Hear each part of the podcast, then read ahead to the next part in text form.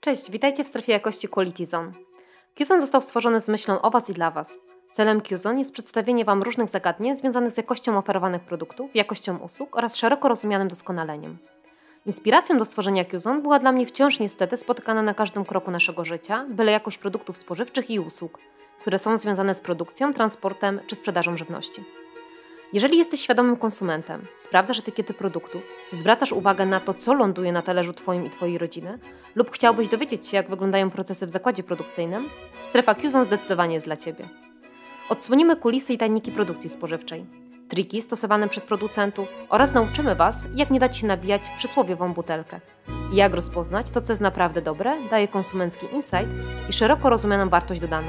Nie tylko dla Waszych oczu, ale przede wszystkim dla Waszego ciała i umysłu.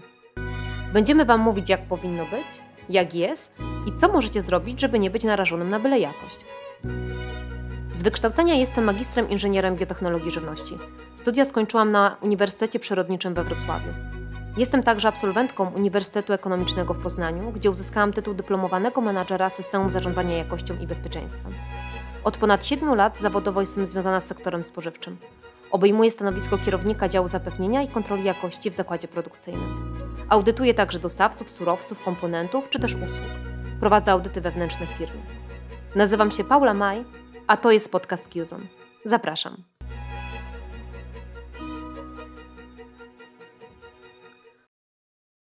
Dzień dobry, cześć, witajcie.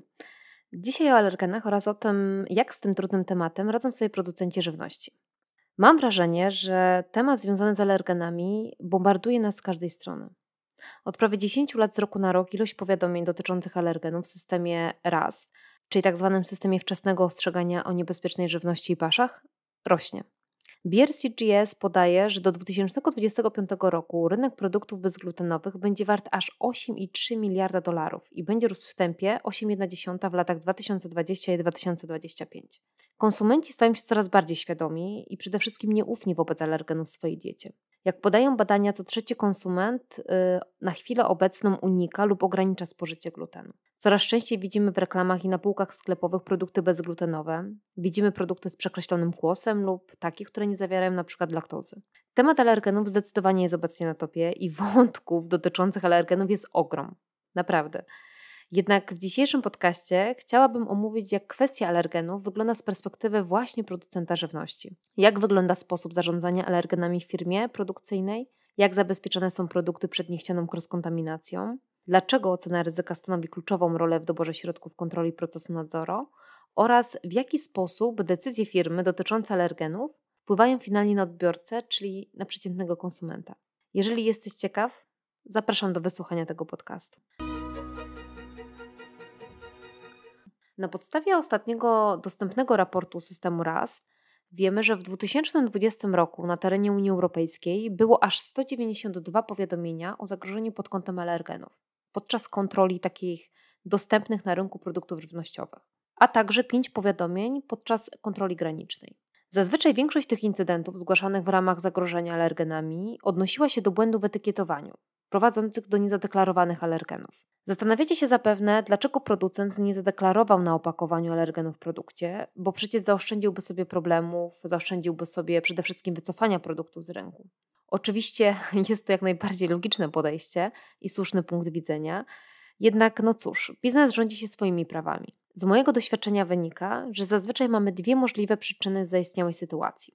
A mianowicie, pierwsza to głównie nieprawidłowo przeprowadzona ocena ryzyka procesu. No i co za tym idzie, nieuwzględnienie albo zbagatelizowanie zagrożenia przyniesienia alergenów do produktu e, na różnych etapach procesu. I mam tutaj na myśli cały łańcuch dostaw, nie tylko sam proces produkcyjny w zakładzie. W tej ocenie ryzyka należy także wziąć pod uwagę procesy zachodzące u dostawców, procesy zachodzące u przewoźników, wziąć pod uwagę kontrolę jakości, należy uwzględnić także etapy transportu, próbkowania, pakowania czy załadunku, oraz sam proces tworzenia etykiety produktu. Bo może się okazać, że błąd z brakiem informacji o alergenie nie wystąpił z winy produkcyjnej, czyli nie mamy tutaj do czynienia z przeniesieniem alergenu w trakcie produkcji czy magazynowania, ale ze względu na nieprawidłowo przygotowany skład produktu e, i na przykład nieuwzględnienie zmian w recepturze. Tak jak wspomniałam, nawet tego typu sytuacja powinna być przeanalizowana w analizie ryzyka dla procesu. Drugą zaś możliwą przyczyną jest świadoma niestety decyzja firmy o wypuszczeniu na rynek zanieczyszczonego alergenem produktu, licząc na to, że po prostu nie zostanie to wykryte podczas kontroli urzędowych czy kontroli wykonywanych przez sieci handlowe. Niestety, no muszę to stwierdzić, takie sytuacje nadal się zdarzają i pomimo wzrostu świadomości jakościowej w firmie, no niestety jest to możliwe, że ze względu na koszty produkcji lub późniejszej, yy, późniejsze koszty utylizacji produktu, firma decyduje się wprowadzić na rynek produkt niezgodny. Taka sytuacja yy, ma również miejsce wtedy, kiedy w firmie znajduje się dużo surowców zagrożonych yy, przeterminowaniem. Podłoże tego to z reguły złe planowanie lub kompletny brak planowania sprzedaży. Kupowanie na zapas surowców, na przykład po niższej cenie, z wizją, że kiedyś te surowce się przydadzą do produkcji. Zdarza się, że właściciele i osoby zarządzające mniejszymi przedsiębiorstwami celowo utylizują w ten sposób alergeny, dodając je jako zamienniki do produktów, które nie powinny tych alergenów zawierać. Dlatego tak ważne jest, aby produkty spożywcze kupować tylko u pewnych producentów posiadających stosowne certyfikaty oraz standardy. Sama audytowałam takich potencjalnych dostawców i niestety były to praktyki dość często stosowane. W takich firmach bardzo często zysk operacyjny jest przykładany wysoko ponad jakość tego produktu oraz zdrowie konsumenta. Zdecydowanie. W prawie żywnościowym mamy jasno zdefiniowane produkty, które powodują alergię lub reakcję nietolerancji. Na podstawie załącznika drugiego do rozporządzenia 1169 z 2011 roku wiemy, że do alergenów zaliczamy przede wszystkim zboża zawierające gluten, jak pszenica, w tym oczywiście orkisz, żyto, jęczmień, owiec, oczywiście ich odmiany i produkty pochodne.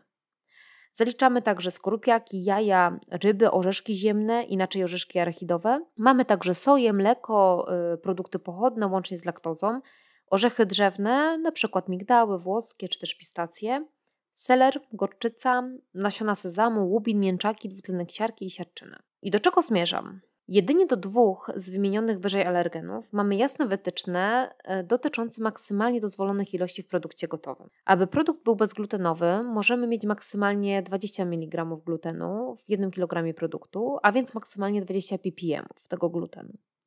Zatem produkt bezglutenowy, no zgodnie z e, rozporządzeniem, e, może mieć na przykład 0 ppm glutenu, może mieć 15 ppm glutenu lub na przykład 10 ppm glutenu i nadal będzie to produkt bezglutenowy.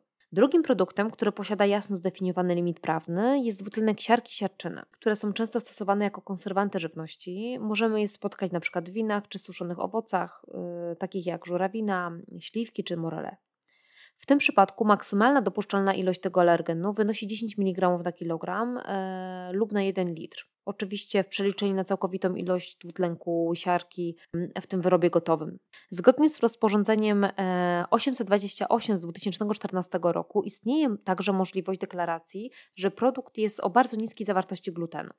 I wówczas asortyment może taki zawierać maksymalnie 100 ppm glutenu. Jeżeli będzie zawierał poniżej tych 100 ppm, będzie można, będzie można deklarować na opakowaniu, że jest to produkt o bardzo niskiej zawartości glutenu. W pozostałych przypadkach nie mamy zdefiniowanych limitów prawnych, mówiących przy jakich wartościach np. selera czy gorczycy w produkcie będzie można mówić o produktach nie zawierających tych alergenów. Dlatego w większości przypadków limity dla poszczególnych alergenów ustala się na podstawie granic wykrywalności tych substancji, E, głównie metodą ilościową w badaniach laboratoryjnych.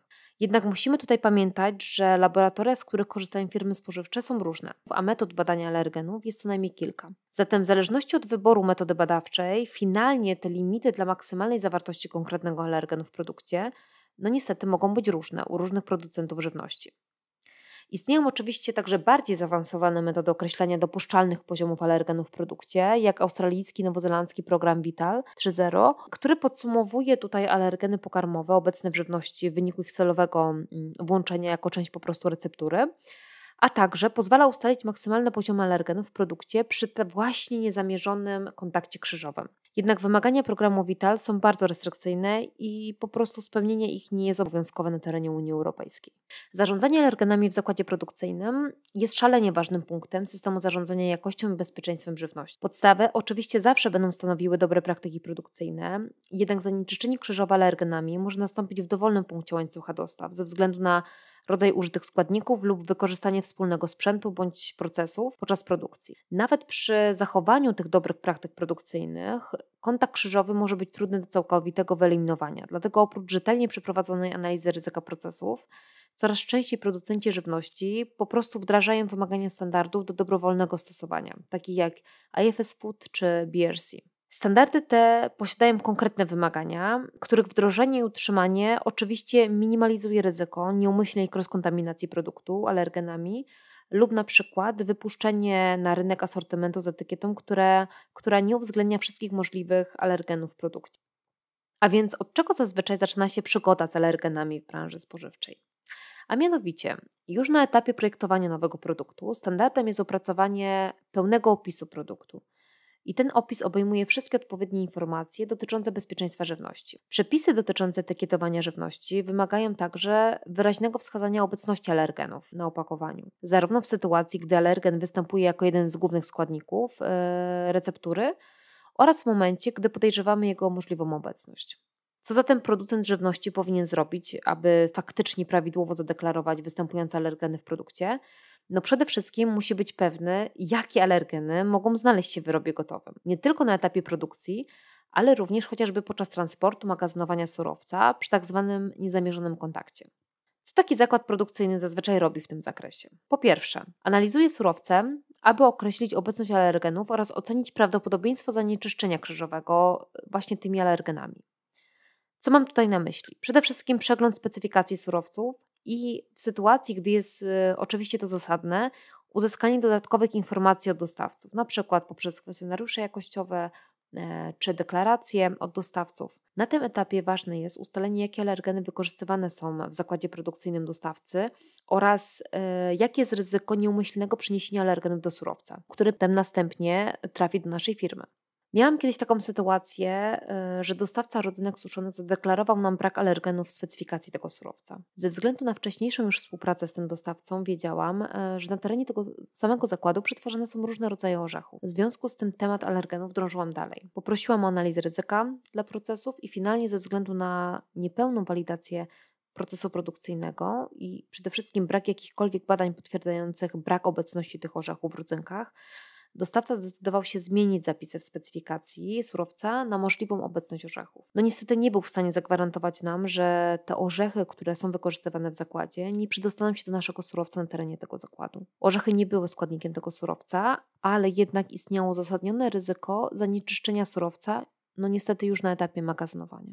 Kiedy już wiemy, jakie alergeny znajdują się w naszych surowcach, należy następnie zidentyfikować na terenie naszej firmy wszystkie materiały zawierające alergeny oraz opracować ich wykaz.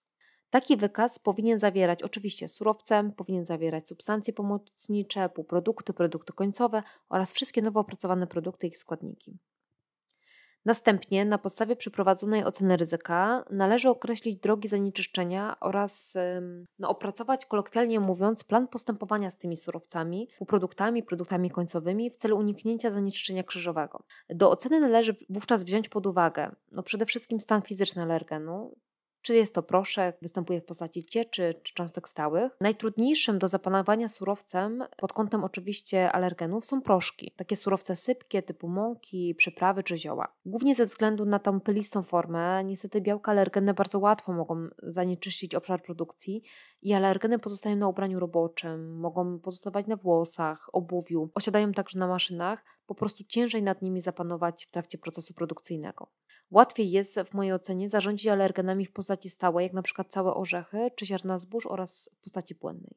Bardzo często zdarza się, że na tej samej linii produkcyjnej odbywa się produkcja różnych asortymentów, w tym produktów z konkretnym zestawem alergenów oraz takich, które na przykład nie zawierają w ogóle tych alergenów. Może oczywiście być też taka sytuacja, że y, sąsiadujące ze sobą linie produkcyjne produkują w tym samym czasie różne asortymenty o odmiennym zestawie alergenów. Dlatego tak ważne jest, aby zidentyfikować wszystkie miejsca w procesie, w których potencjalnie może dojść do zanieczyszczenia krzyżowego. Na przykład zanieczyszczenia mafiny waniliowej orzechami pochodzącymi z babeczki migdałowej, która jest produkowana na tej samej linii albo na linii sąsiadującej. Wówczas zespół do spraw bezpieczeństwa żywności czy zespół HACCP, w zależności od firmy, określa na jakim etapie procesu produkcyjnego może właśnie dojść do przeniesienia masy migdałowej na linię, gdzie produkowana jest e, właśnie ta mafina waniliowa. Należy wziąć wtedy pod uwagę wszystkie możliwości, od urządzeń produkcyjnych poprzez sprzęt do mycia i czyszczenia, przez personel obsługujący linię. Może się okazać, że firma korzysta na przykład z tego samego zbiornika do magazynowania różnych rodzajów polew czy też wsadów do babeczek e, lub następuje krzyżowanie się dróg przemieszczania się surowców w strefie produkcji. Kiedy już ustalimy miejsce możliwego zanieczyszczenia alergenami, przeprowadzana jest ocena ryzyka na każdym etapie procesu. Z wykonanej analizy ryzyka powinno wyjść nam, czy mamy do czynienia z niskim, średnim czy też wysokim ryzykiem zanieczyszczenia naszego produktu alergenami. Określane są wówczas e, odpowiednie środki kontroli, które pozwolą nam zmniejszyć albo na przykład całkowicie wyeliminować pojawienie się zanieczyszczenia krzyżowego. Firma opracowuje zazwyczaj konkretne instrukcje, konkretne procedury, które zapewniają uniknięcie zanieczyszczenia krzyżowego. Zazwyczaj stosuje się wówczas czasowy lub fizyczny rozdział materiałów zawierających alergeny podczas przechowywania, przetwarzania czy też pakowania. Surowce alergenne magazynowane są w wyznaczonych e, obszarach, osobno od surowców niealergennych. Jeżeli finansowo firma może sobie pozwolić na wybudowanie np. magazynu alergennego, to oczywiście jest to jedna z najbardziej bezpiecznych opcji.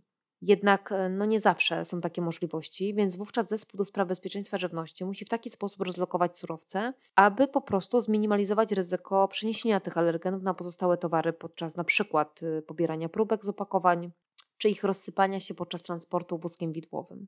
Już na etapie planowania produkcji yy, warto wprowadzić jasną procedurę, która umożliwi rozdzielenie czasowe produkcji asortymentów alergennych z tymi, które tych alergenów właśnie nie zawierają.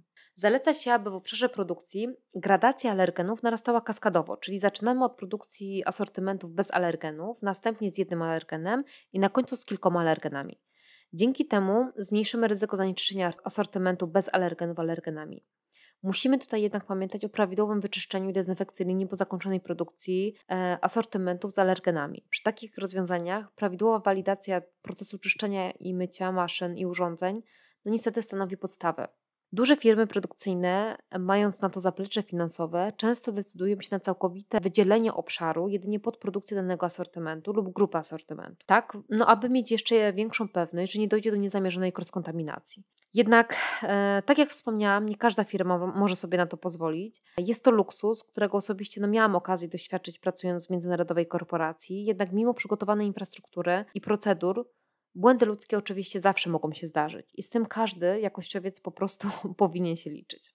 Jakie mamy dodatkowe działania, które może wdrażać firma, aby po prostu uniknąć zanieczyszczenia krzyżowego? No to innymi stosowanie osobnej lub dodatkowej zewnętrznej odzieży ochronnej przy pracy z materiałami alergennymi, zastosowanie rękawiczek, dedykowanych czepków i obuwia. Używanie na przykład dedykowanego sprzętu i wyposażenia wyznaczonego jedynie do pracy z alergenami. Wówczas sprzęt jest jasno oznaczony, często kolorystycznie, tak aby nie doszło do pomyłki wśród personelu i użycia sprzętu na przykład na innej linii czy podczas produkcji innego asortymentu. Maszyny i urządzenia y, oczywiście powinny być tak zaprojektowane, aby móc z tych obszarów całkowicie usunąć zalegające po produkcji resztki surowców czy produktów, lub na przykład zredukować ich pozostałości do, do akceptowalnych poziomów podczas zanieczyszczenia krzyżowego alergenami.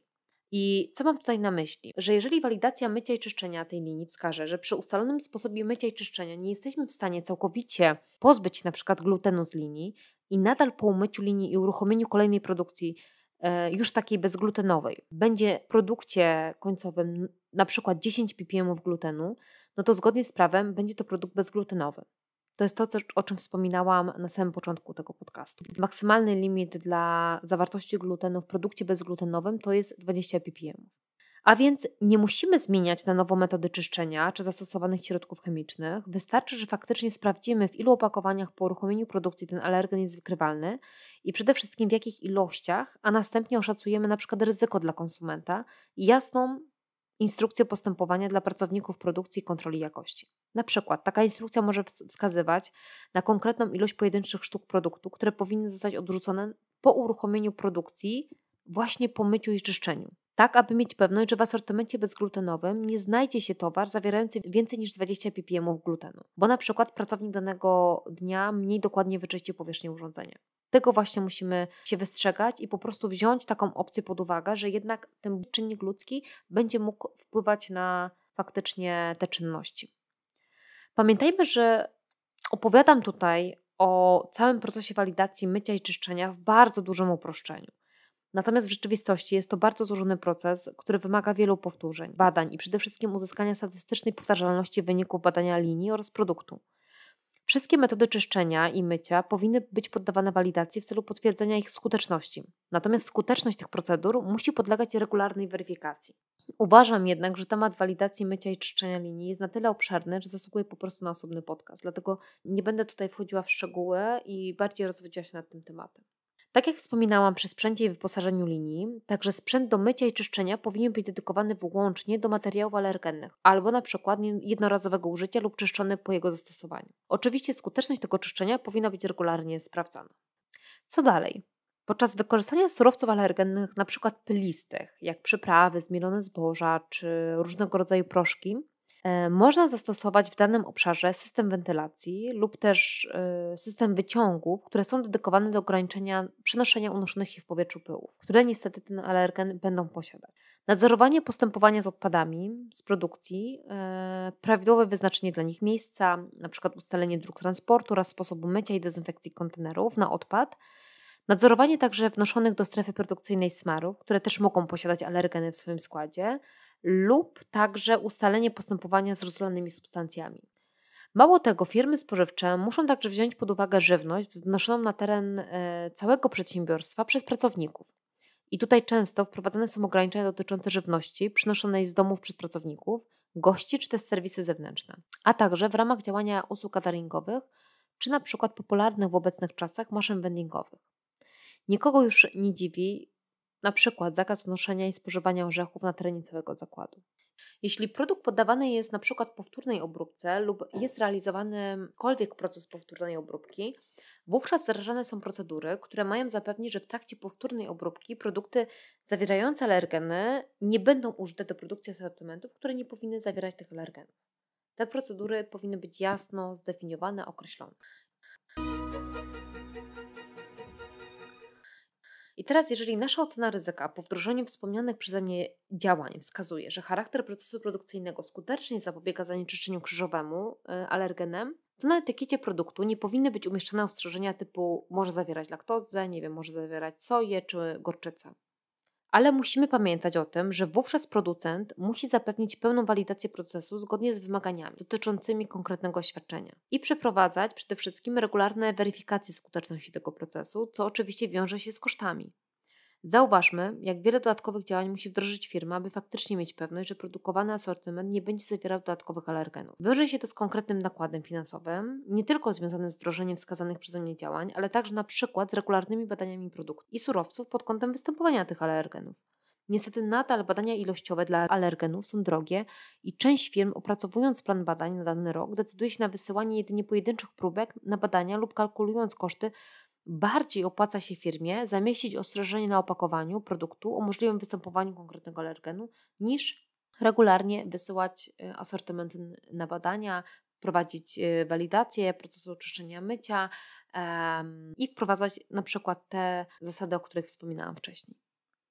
Oczywiście, jeżeli ocena ryzyka jasno wskazuje, że specyfika procesu produkcyjnego nie pozwala zapobiec kontaminacji, no wówczas to ostrzeżenie jak najbardziej powinno pojawić się na etykiecie produktu.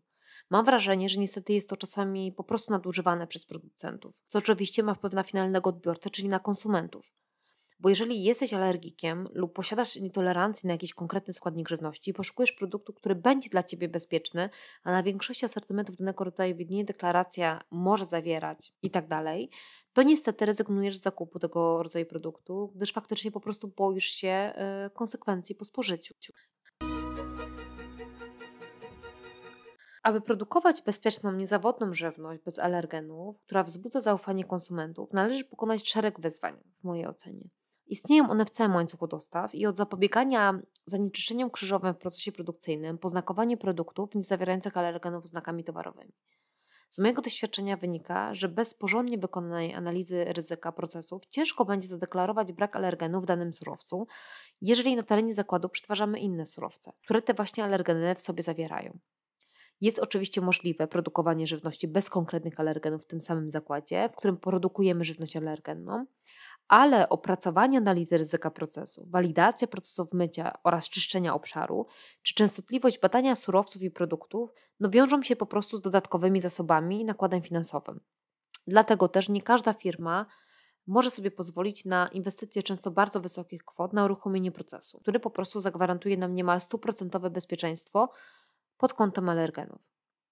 W związku z tym często na opakowaniach produktów pod listą składników widzimy zapis możliwa obecność itd. Jest to swego rodzaju zabezpieczenie producenta przed ewentualnym pojawieniem się w procesie e, i w produkcie przede wszystkim alergenu. Alergeny są na pewno bardzo niebezpieczne dla osób będących na nie uczulonymi, jednak przy zachowaniu jasnych wytycznych i przestrzeganiu standardów można je okiełznać, tak aby nasz produkt był po prostu bezpieczny dla każdego człowieka. Bardzo Wam dziękuję za wysłuchanie dzisiejszego odcinka mojego podcastu. Jeżeli zostaliście ze mną do końca, to rozumiem, że udało mi się Was zainteresować tematem alergenów w zakładzie spożywczym. Przy okazji zachęcam Was do obserwowania mojego profilu na Instagramie. Przypominam nazwę Qzone Strefa Jakości i zapraszam także do uczestnictwa w dyskusji dotyczącej dzisiejszego tematu podcastu pod postem na Instagramie. Zachęcam także do obserwowania podcastu w aplikacji Spotify. W przypadku aplikacji iTunes zapraszam do wystawienia opinii o odcinku. Dzięki temu będę mogła dotrzeć do szerszego grona odbiorców. Raz jeszcze dziękuję i do usłyszenia wkrótce. Pozdrawiam.